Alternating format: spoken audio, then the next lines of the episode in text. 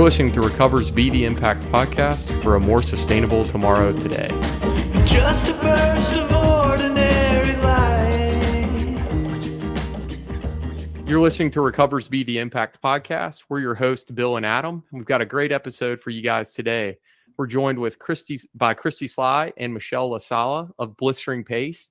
Um, they're joining us from from California. Uh, welcome, guys. Thanks for for joining us. You're Thank welcome. you. Yeah, thanks for having us. Yeah. So, um, you know, first off, uh, tell us tell us what what what blistering pace is. What what do you guys do? um, blistering pace is a company that I started in 2016. Um, it I could go in a very long-winded story about how it started, but um, the synopsis is a very like field of dreams esque if you build it, they will come uh, story in which um, I learned that the San Francisco Half Marathon was looking for a new race management team. And I asked if I could make a proposal to be that team and said, if you choose me, I will build a company. And it's been six years, and the rest is history. Um, and they certainly have come, and we have more work than we can pretty much handle and have to turn down lots of stuff now. Wow. That's that's amazing. That's, that's a good problem to have, I guess. For sure. Yeah. Well, and, and you're clearly Michelle, busy. Michelle didn't mention that we're client based full race management services. So we take care of many of the premier races in Northern California. Mm-hmm. And um, I've been with about a year, I guess, and I'm just super delighted to be here. Yeah. So, so Christy, you and I have worked together on um, the races through the Big Sur Marathon Foundation for um, you know three or four years now, and and now that you've been with Blistering Pace, can you tell us which which races are under the Blistering Pace, Pace umbrella? Michelle, why don't you take that one? It's easy for you. Um, yeah, so we do full race management for the Kaiser Permanente San Francisco Half Marathon, which is in San Francisco in February the Kaiser Permanente Napa Valley Marathon and Half Marathon, which is in Napa, which is my home, um, in March. And then we do the Big Sur International Marathon in April. And this summer, we have a new event that's under the Napa Valley Marathon umbrella called the Wine Shine Half Marathon, which is also in Napa in July. And then we have the Monterey Bay Half Marathon, which is under the Big Sur umbrella in November. Um, and then Blistering Pace jumps in to work with the sh- folks from the Chicago Marathon on their three events every year. So the Shamrock Shuffle, the Chicago 13.1, and the Chicago Marathon. And then we also work on the New York City Marathon. So we don't do full race management for those events, but it is always good to be present at a world marathon major and to you know just kind of be out there at some of the largest races in the world getting experience and seeing how that is. So you aren't kidding when you said your schedules are pretty full huh? That's a full calendar. Yes it's it's nicely placed throughout the year. Our winter season is aggressive and tough and our fall mm-hmm. season is um, because we don't do full race management for chicago and new york it's mostly just travel um, and not not full race execution the way our other events are. So it's a little easier in that sense. But um, we spend two weeks on site at each of those events. And so it's a pretty grueling month and a half in the fall. I'm sure it doesn't hurt either that you're in the, the coastal region of Northern California. Uh, that's that obviously helps. That's a pretty cool selling point as well for uh, for a participant, I would imagine.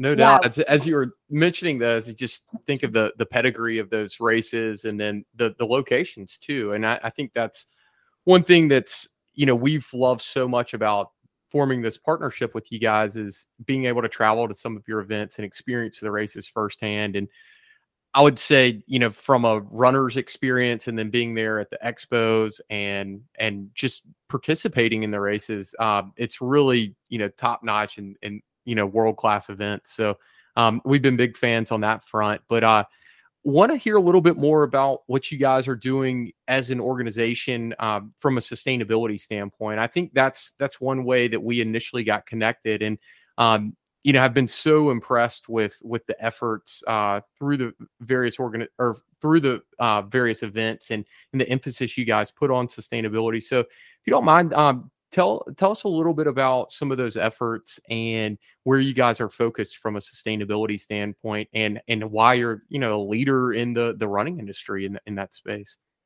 I can yeah. start with that if you yeah. don't mind. Um, so in Northern California, I think people think about sustainability and environmental responsibility as something that is expected from a race organization. And maybe mm. now they're even signing up for races because they have that in mind. I'm hearing some folks now starting to say like social responsibility is something that they would be would have as an expectation before signing up for a race. So when it comes to um, sustainability, um, Bill knows that's always been like an important pillar for me.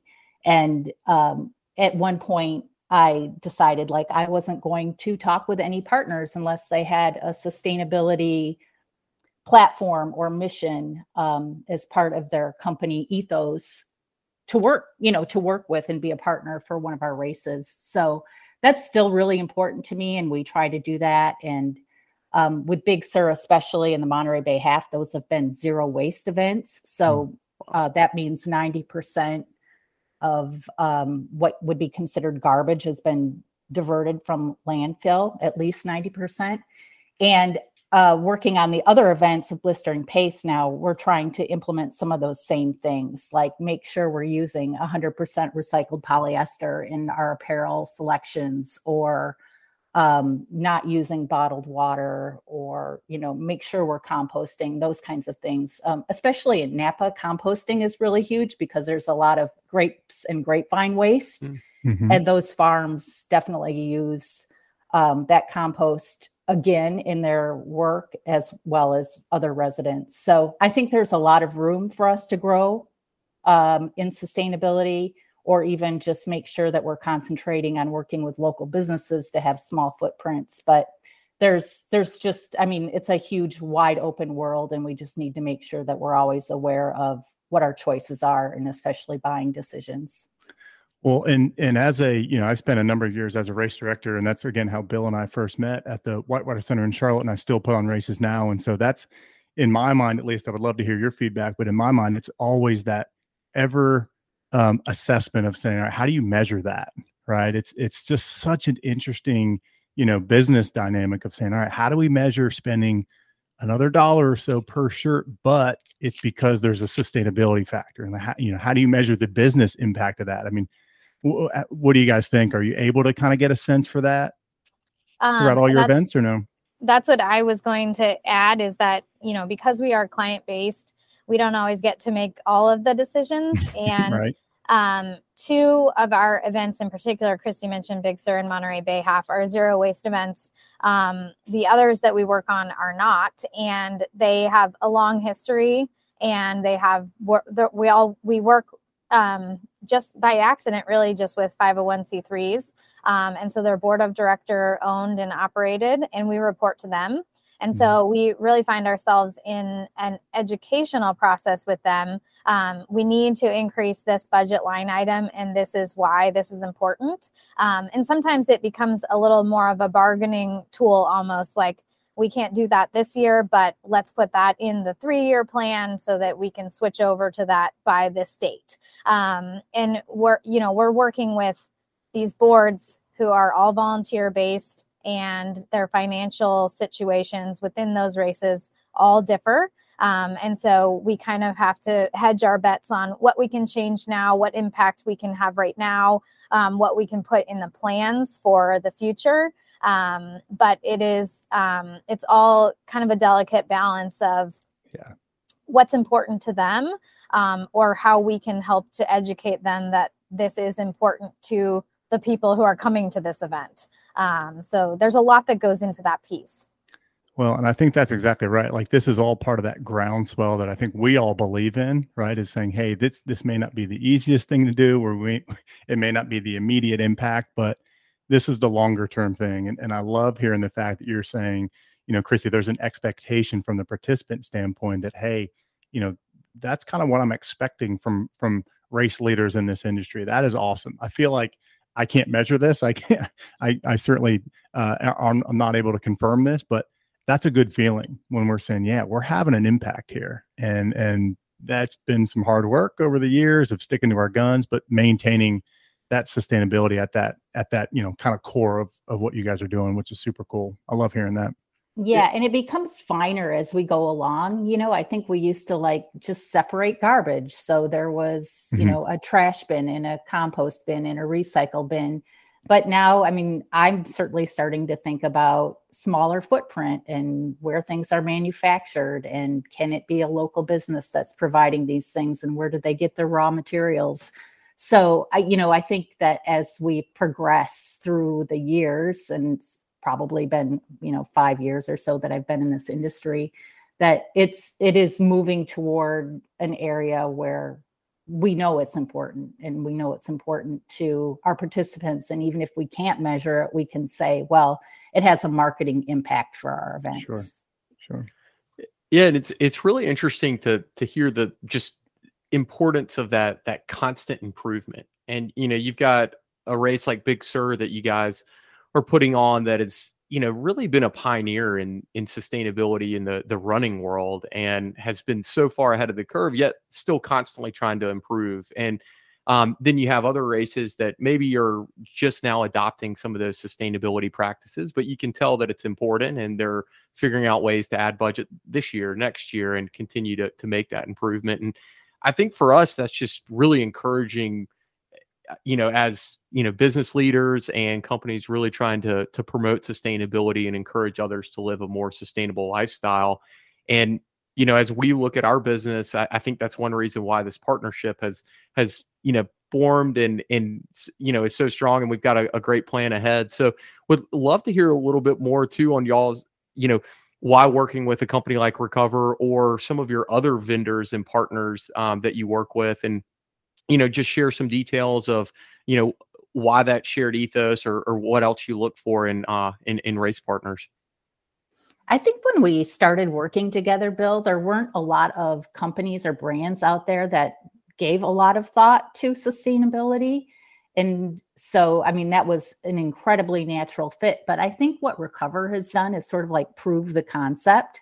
And um, I think that there will probably be lots of companies and brands joining that effort soon. Like I heard like a week ago, isn't everybody making their apparel out of 100% recycled polyester? And I said, well, I don't think everybody is doing it. And then, of course, I added, you know, the small footprint's really important too, totally. because we don't know what the mills in Asia are doing for the recycled fabric or if they're certifying it or if it really is recycled.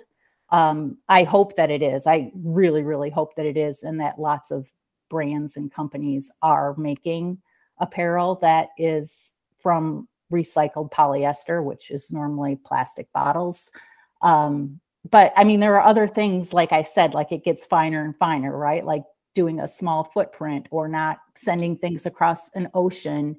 Um, so, yeah, I mean, I think I think that's part of where that is. And now I'm embarrassed because I forgot what the question was. No, no, that's that's a great answer. And and you know, I, I, think really just kind of reiterates exactly what we're trying to do. You know, when we started Recover 12 years ago, the idea was this kind of novel concept. You were like, whoa, you're turning, you know, shirts into in you know from trash into to these nice shirts or you know plastic bottles and um you know that's become more and more accepted and and just people are educated and I, I think it's really encouraging to see more brands coming on board doing that and and what we're really trying to do is just continue to to push the envelope and um you know encourage encourage folks to not just think about the materials that are going into it but you know how it's made and the the footprint from carbon emissions to water and energy savings. So um, that's awesome that you guys, you know, put such an emphasis on that, and um, you know that it's it's become such a important piece of what you guys are doing. Um, one thing you mentioned earlier that I, I wanted to come back to is uh, is the the the trash sorting uh, with Blue Strike. I was so so impressed uh, to see kind of behind a, a, look behind the curtain of of what they're doing in terms of a, a, sorting standpoint. And I don't think a lot of people really understand what it means to be a zero waste event. Uh, can you tell us a little bit more about your partnership with Blue Strike and and how that came together, and um, kind of what those efforts look like from a green team standpoint of how they're uh, you know sorting some of those recyclables and uh, and trash diverting trash from the landfill? We're really lucky that Big Sur and Monterey Bay um, have been zero waste even before blistering pace. I mean, that's been a long time effort on their part. And they had hired a contractor previously um, called Blue Strike. And so they're an environmental company and they do lots of things that have an environmental impact. But one thing is, and has been early in the formation of their company, is working with the Big Sur Marathon. And they started um, recruiting volunteers as well as having their own staff be the green team for that event. And what that means is part of their contract is not only do the, they do the calculations that um, certify that the race is zero waste, but they touch every piece of garbage to make sure that it was put in the right container and it takes like an army of them to do that and to make sure that you know things are being diverted to the right place whether that's a food donation or a clothing donation or it's recyclable or it can be composted in the digesters that the local waste management companies have so it's pretty cool and we're, we're lucky that that board has um, committed to having a contractor do that. Absolutely.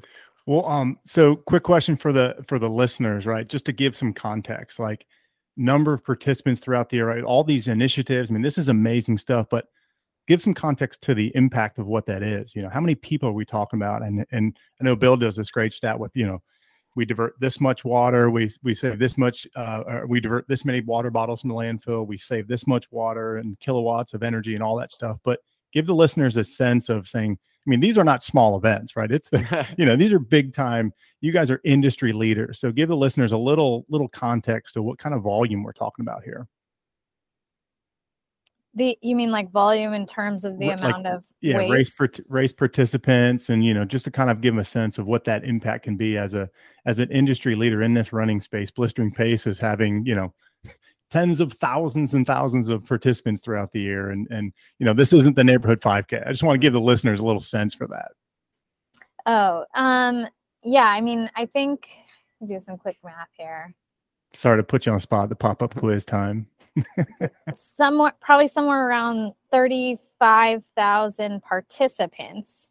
Um, mm-hmm. That doesn't include spectators, family, friends that are coming, and surely throwing something away um, that we're covering for them too.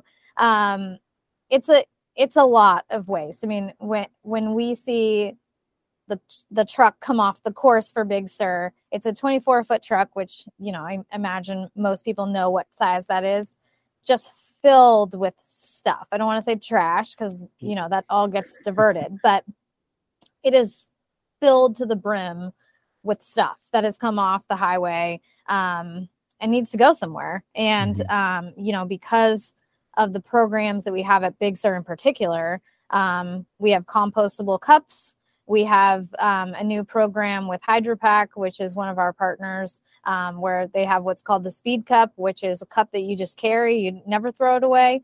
Um, we also, through that HydraPak um, partnership, have encouraged lots of people to just bring their own bottle and carry that. Um, mm-hmm. So they're not using a speed cup, they're not using any cup.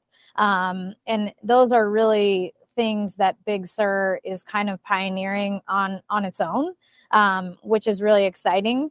One of the things that I was thinking about when Christy was talking just before was that um, you know I, I live in Napa. I just went to Bottle Rock. It's a three day music festival, and um, one of the kind of requirements that Bottle Rock has is that all their vendors um, have compostable, you know, cutlery, cups, mm. beer, you know, beer cans. Um, water can't be in plastic bottle; it has to be in either an aluminum can or they have, you know, filling stations. You can bring your own HydraPak, um, but people think enough of the associating their name with Bottle Rock that they're willing to do all these things. And right. BottleRock is super expensive for a vendor to be at. If you want, if you're a food vendor, you're a wine vendor, you're a beer vendor, it's very, very expensive. Um, but they're all willing to go that extra mile because they want their name at bottle rock. And when I think of the races that Blistering Pace works on in Northern California, Big Sur, Napa, San Francisco, Monterey Bay, um, I know Christy does a great job at bringing in partners who are going to exhibit at those expos who are going to follow any kind of sustainable sustainability rules that we put out there. Um, so the Big Sur Expo is a great example but it's that same kind of thing where people want the association with these races and what these races kind of stand for or mean to participants. So that's that's something that's very exciting for us as we continue to kind of push this out in in all the different directions that there are. Yeah, maybe we have enough clout to start pushing it forward. Who knows? But yeah. um, I'm not big on numbers, but since we were talking about the measurement of things, I'd heard like some crazy number of the number of disposable cups people use during an event and it was like 39 cups or something is the average number of cups a participant would use while running a marathon so if we can eliminate let's say 30 cups for 10,000 people that's a lot of cups per person yeah yeah, right. yeah.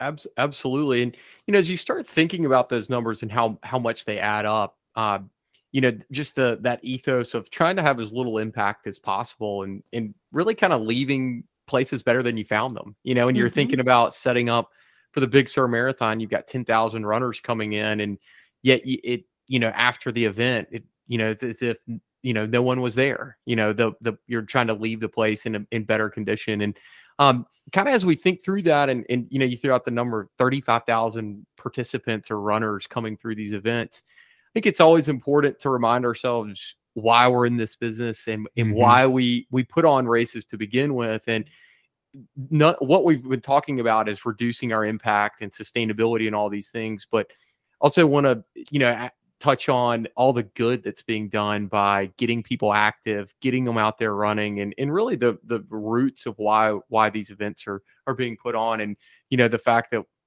we all love to get out and run we like to be active we like to get out there um, I know one of your your uh, newest events, Wine Shine, is is coming up uh, next month. Um, you know, I don't if you want to share any info on on that race or any any other exciting initiatives that you guys have. That's just kind of gets us stoked as runners to get out there and come sign up and and and jump in some races.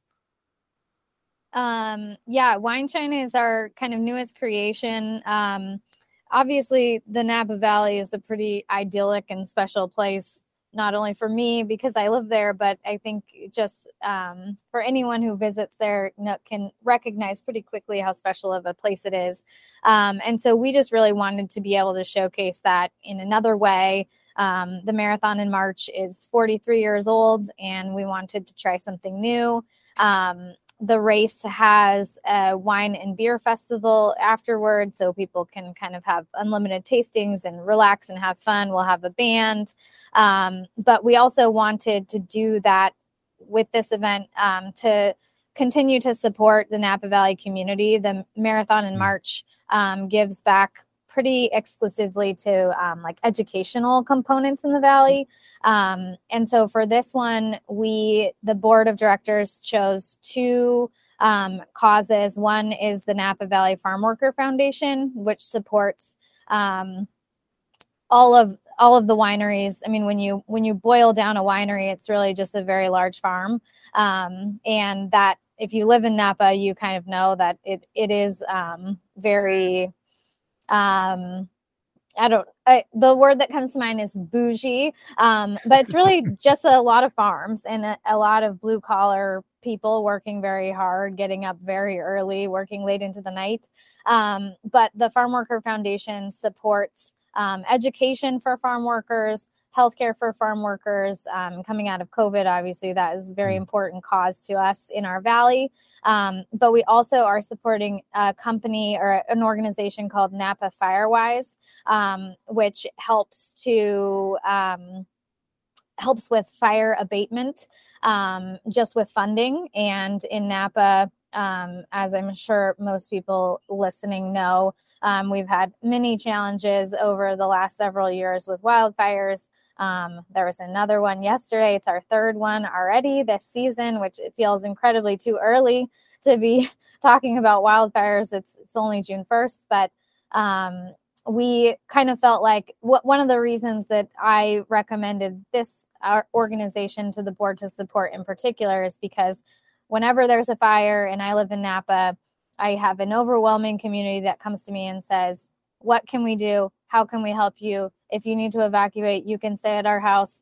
And this is how people can help. You know, they mm. can support this event, they can have a good time, they can run a half marathon, they can exercise, they can come to Napa, they can support Napa, and they can support these causes that kind of keep Napa going. You know, we've had um, a lot of a lot of rough years recently, and we have to keep we have to keep getting up every day. So, wow, um, that's that's awesome, and and so many so many cool initiatives you guys yeah. are are doing amazing things on on many levels, and uh, you know we're you know thrilled to be part of it and and you know partner with blistering pace and, and what you guys are doing and uh can't thank you enough for joining us today i think the the listeners got a, a lot out of the conversation and um yeah thanks again we we really enjoyed it Thank you. Yeah, thanks for having us. Thanks for listening to this episode of Recovers Be the Impact podcast. Catch you next time.